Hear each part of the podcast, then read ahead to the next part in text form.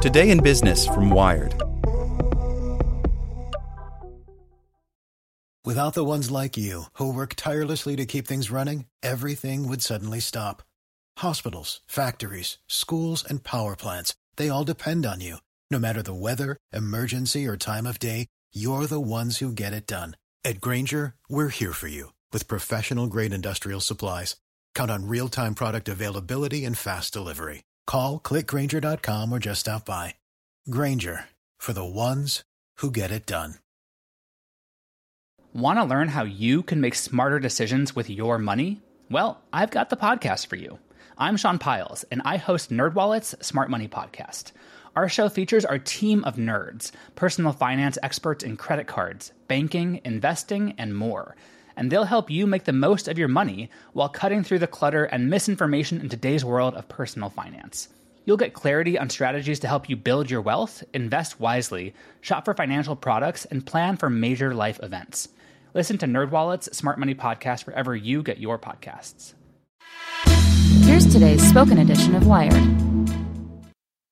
Today's briefing is brought to you by NetSuite by Oracle, the world's #1 cloud business system. NetSuite gives you the visibility and control needed to make smart decisions and grow with confidence. Save time and money and gain agility and scale by managing your company's finances in one place in real time, from your desktop or phone. Start today right now. NetSuite is offering valuable insights with a free guide, 7 key strategies to grow your profits at netsuite.com/wired. Get your free guide at netsuite.com/wired. AI can do great things if it doesn't burn the planet, by Will Knight.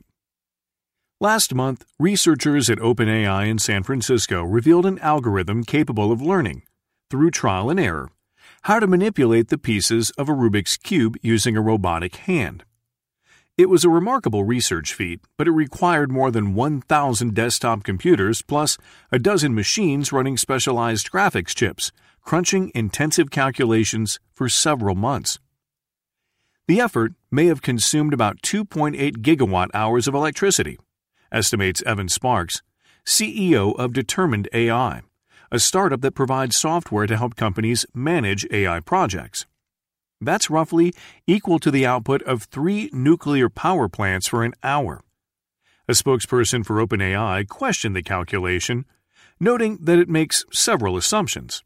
But OpenAI declined to disclose further details of the project or offer an estimate of the electricity it consumed. Artificial intelligence routinely produces startling achievements, as computers learn to recognize images, converse, beat humans at sophisticated games, and drive vehicles. But all those advances require staggering amounts of computing power and electricity to devise and train algorithms. And as the damage caused by climate change becomes more apparent, AI experts are increasingly troubled by those energy demands. The concern is that machine learning algorithms in general are consuming more and more energy using more data, training for longer and longer, says Sasha Luccioni, a postdoctoral researcher at MILA, an AI research institute in Canada. It's not just a worry for academics. As more companies across more industries begin to use AI, there's growing fear that the technology will only deepen the climate crisis. Sparks says that Determined.ai is working with a pharmaceutical firm that's already using huge AI models. As an industry, it's worth thinking about how we want to combat this, he adds. Some AI researchers are thinking about it.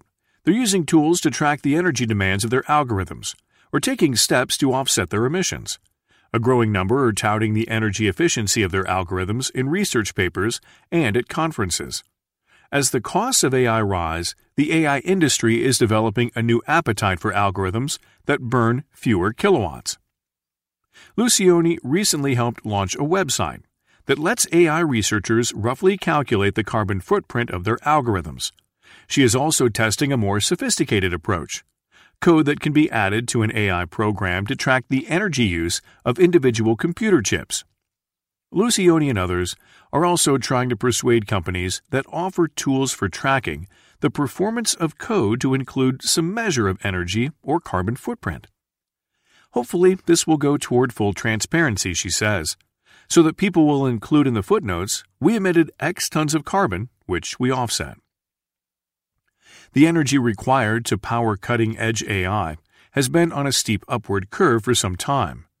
Data published by OpenAI shows that the computing power required for key AI landmarks over the past few years, such as DeepMind's Go-playing program AlphaZero, has doubled roughly every 3.4 months, increasing 300,000 times between 2012 and 2018.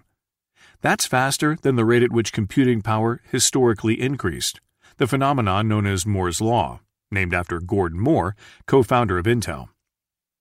Recent advances in natural language processing, an AI technique that helps machines parse, interpret, and generate text, have proven especially power-hungry.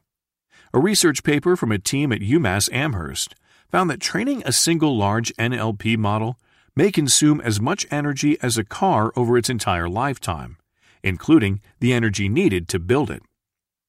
Training a powerful machine learning algorithm often means running huge banks of computers for days, if not weeks. The fine-tuning required to perfect an algorithm, by, for example, searching through different neural network architectures to find the best one, can be especially computationally intensive.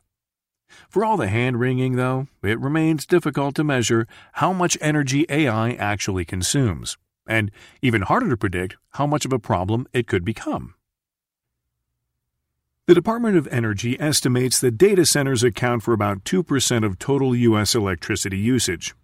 Worldwide, data centers consume about 200 terawatt-hours of power per year, more than some countries, and the forecast is for significant growth over the next decade, with some predicting that by 2030, computing and communications technology will consume between 8% and 20% of the world's electricity, with data centers accounting for a third of that.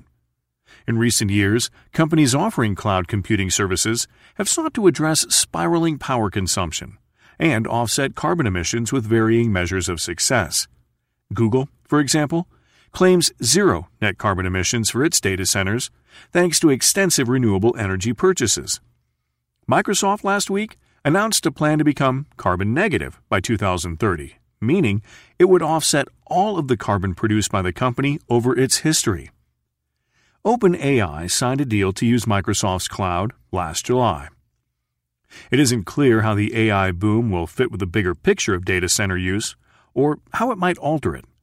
Cloud providers do not disclose the overall energy demands of machine learning systems. Microsoft, Amazon, and Google all declined to comment. Jonathan Kumi, a researcher and consultant who tracks data center energy use, cautions against drawing too many conclusions from cutting-edge AI demos. He notes that AI algorithms often run on specialized chips that are more efficient, so new chip architectures may offset some of the projected demand for compute power. He also says that the IT industry has in the past offset rising energy demands in one domain by lowering energy use in others. People are likely to take isolated anecdotes and extrapolate to get eye-popping numbers, and those numbers are almost always too high, Kumi says. Still, as companies and other organizations increasingly use artificial intelligence, experts say it will become important to understand the technology's energy footprint, both in data centers and in other devices and gadgets. I would agree that the analysis community needs to get a handle on it, says Eric Massenet, a professor at Northwestern University who leads its Energy and Resource Systems Analysis Laboratory. Some AI researchers aren't waiting for the industry to wake up. Luccioni of MILA helped organize a workshop on climate change last month at an important AI conference, Neural PS, and she was pleased to find that the event was standing room only. There's a lot of interest in this, she says. The Allen Institute for AI, a research institute founded by the late Microsoft co-founder Paul Allen, has also called for greater awareness of AI's environmental impact. The Institute's CEO, Oren Etzioni, says he is encouraged by the efforts of researchers, as many papers now include some account of the computational intensity of a particular algorithm or experiment. Etzioni adds that the industry as a whole is gradually waking up to energy efficiency. Even if this is largely because of the cost involved with training large AI models, it could help prevent AI from contributing to a looming climate catastrophe. AI is clearly moving toward lighter models and greener AI, he says. Without the ones like you, who work tirelessly to keep things running, everything would suddenly stop. Hospitals, factories, schools, and power plants, they all depend on you.